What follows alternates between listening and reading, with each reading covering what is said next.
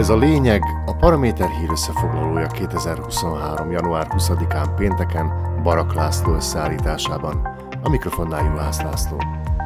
A lényeg támogatója a Kaufland, ahol az új év árzuhanással kezdődik.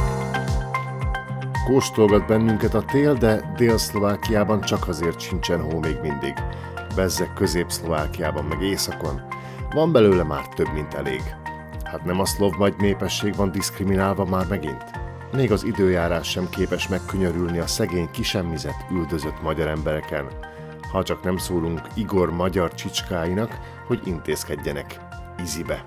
Ahogy a befagyasztott nyugdíjak kifagyasztása ügyében, legalább a bátor sódarolás szintjén hajrá!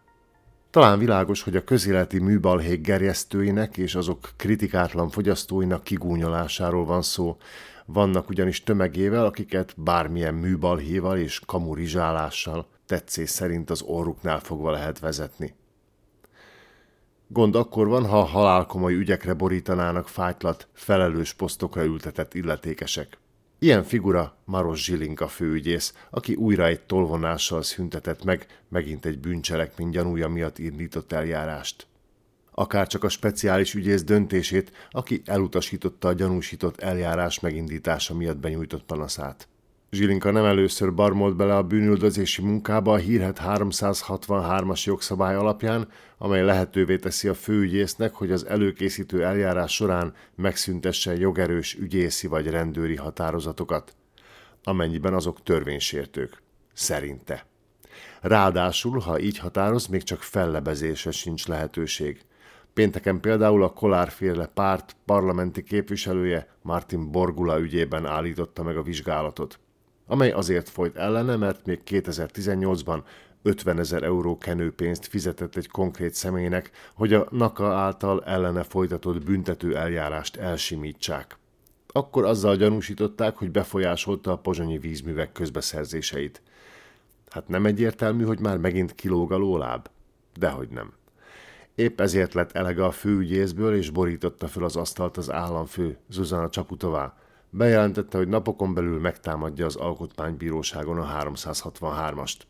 Végre. Így vélekedik minden normális ember. Már a törvénytisztelők akiknek semmiképpen sem fér bele, hogy a törvény egyik legfőbb őreként egy csomó trógert mentsen meg a főügyész. Sógor, koma, illetve politikai vagy üzleti alapon. Más kérdés, hogy azok a politikusok, akiknek nyilvánvalóan van vaj a fején, és többszörösen megértek a kóterre, most is bazinat gyalázkodásba kezdenek Csaputová címére. És bármennyire hihetetlen, van egy csomó gazember, nem beszélve a slepjeikben szavaló ostobákról, akik ennek képesek tapsolni. De ha már itt tartottunk, nem feledkezhetünk meg arról, hogy a megbízott kormányfő vett egy mély lélegzetet és kibökte, az volt a legnagyobb hiba, hogy annó Maros Zsilinkát választotta főügyészé a kormánykoalíció. Itt tegyük hozzá, nem hogy a kormánykoalíció, hanem majdnem az egész parlament még hozzá gazemberestül, és Robert Fico and Gang, hiszen a 150 tagú parlamentben 132 szavazatot kapott 2020-ban Zsilinka. Ez van. Mindehez csak annyit lehet hozzátenni, hogy késő bánat, ebb gondolat. De legalább fel lett derítve végre az 1999-es Dunaszerdai vérengzés, megvannak a pápai klángyilkosai. A magyar és a szlovák rendőri vezetés pénteken délelőtt tartott sajtótájékoztatót az 1999-ben Budapesten megölt Döcher György meggyilkolásának hátteréről, és a szintén 1999-es Dunaszerdahelyi tízes gyilkosság felderítéséről, amelyek szorosan kapcsolódtak egymáshoz. A sajtótájékoztatóra a Magyar Országos Rendőrfőkapitányság szervezésében került sor Budapesten.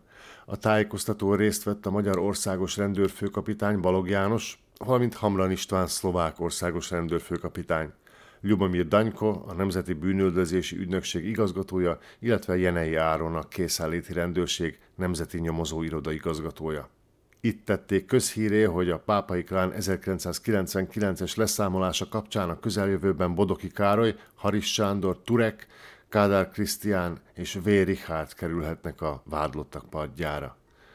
A gyilkosok társasága egyébként azért fog híjas, mert a többi gyanúsított, konkrétan Rajsz Szilárd, Rajsz Csaba, Szerencsés Zoltán, Rajsz Andor, valamint a megrendelő Sátor Lajos már mind halott. Ennyi. Tanulság, minden jó, ha vége van. Ez volt a lényeg Barak László összeállításában 2023. január 20-án pénteken. Kommentált hírösszefoglalóval legközelebb hétfőn jelentkezünk a Paraméteren, addig hallgassák podcastjainkat a Paramédia rovatban, illetve a Spotify, az Apple Podcast, a Google Podcasts és a Podbean platformjain.